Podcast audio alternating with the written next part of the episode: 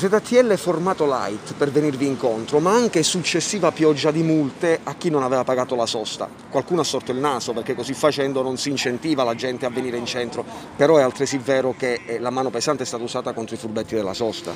Certo, sì, sicuramente questo è vero.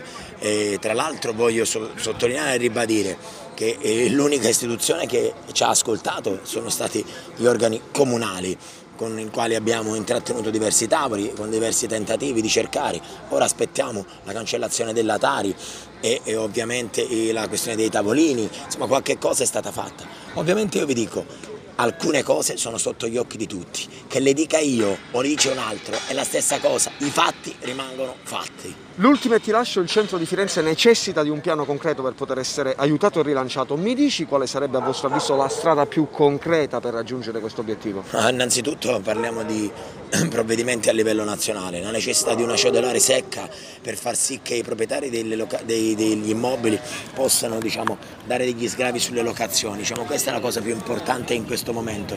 E, ehm, la Tari, la cancellazione della Tari e l'accesso al credito, diciamo questi, questi, strumenti a livello nazionale e poi incentivi per riprendere i dipendenti a lavorare, ma cose concrete, non che poi quando si vanno a discutere in aula vengono stravolti come il bonus che viene cancellato oppure il fondo perduto che viene dato solo a chi perde i tre quarti, ma chi perde il 60% non ha diritto, insomma alcune cose che non devono essere poi stravolti. E vi rifaccio di nuovo una domanda, vi rendete conto quello che è successo e quello che sta succedendo? È lì il punto. Non è oggi che ci incontriamo per la prima volta, non è oggi la prima volta che scendete in piazza per ribadire la necessità di ricevere aiuti concreti e di non essere abbandonati, Pasquale. Eppure le istituzioni hanno sempre ripetuto di esservi state vicine fin dal primo momento. Dove sta la verità? Ma nei fatti, nei fatti ma ci rendiamo conto di quello che è successo? Io mi chiedo se si rendono conto di quello che è successo.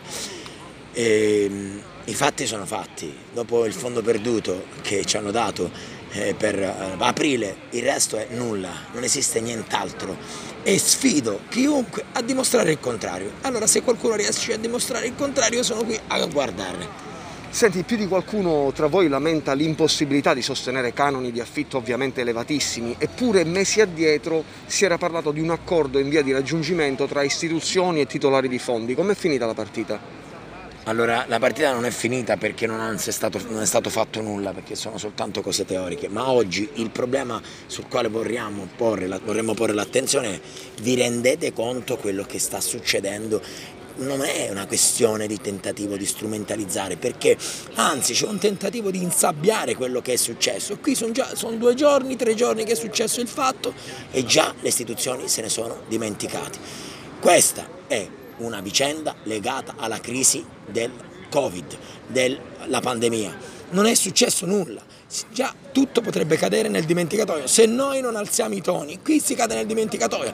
Sarà una questione di interesse. Io ve lo chiedo a voi, ma vi rendete conto? Già subito nel dimenticatoio un dramma. Noi vogliamo che non succeda mai più, perché già quello che è successo è una cosa grave, gravissima. E qualcuno deve prendersi deve prenderne atto e prendere le decisioni necessarie per risolvere le problematiche.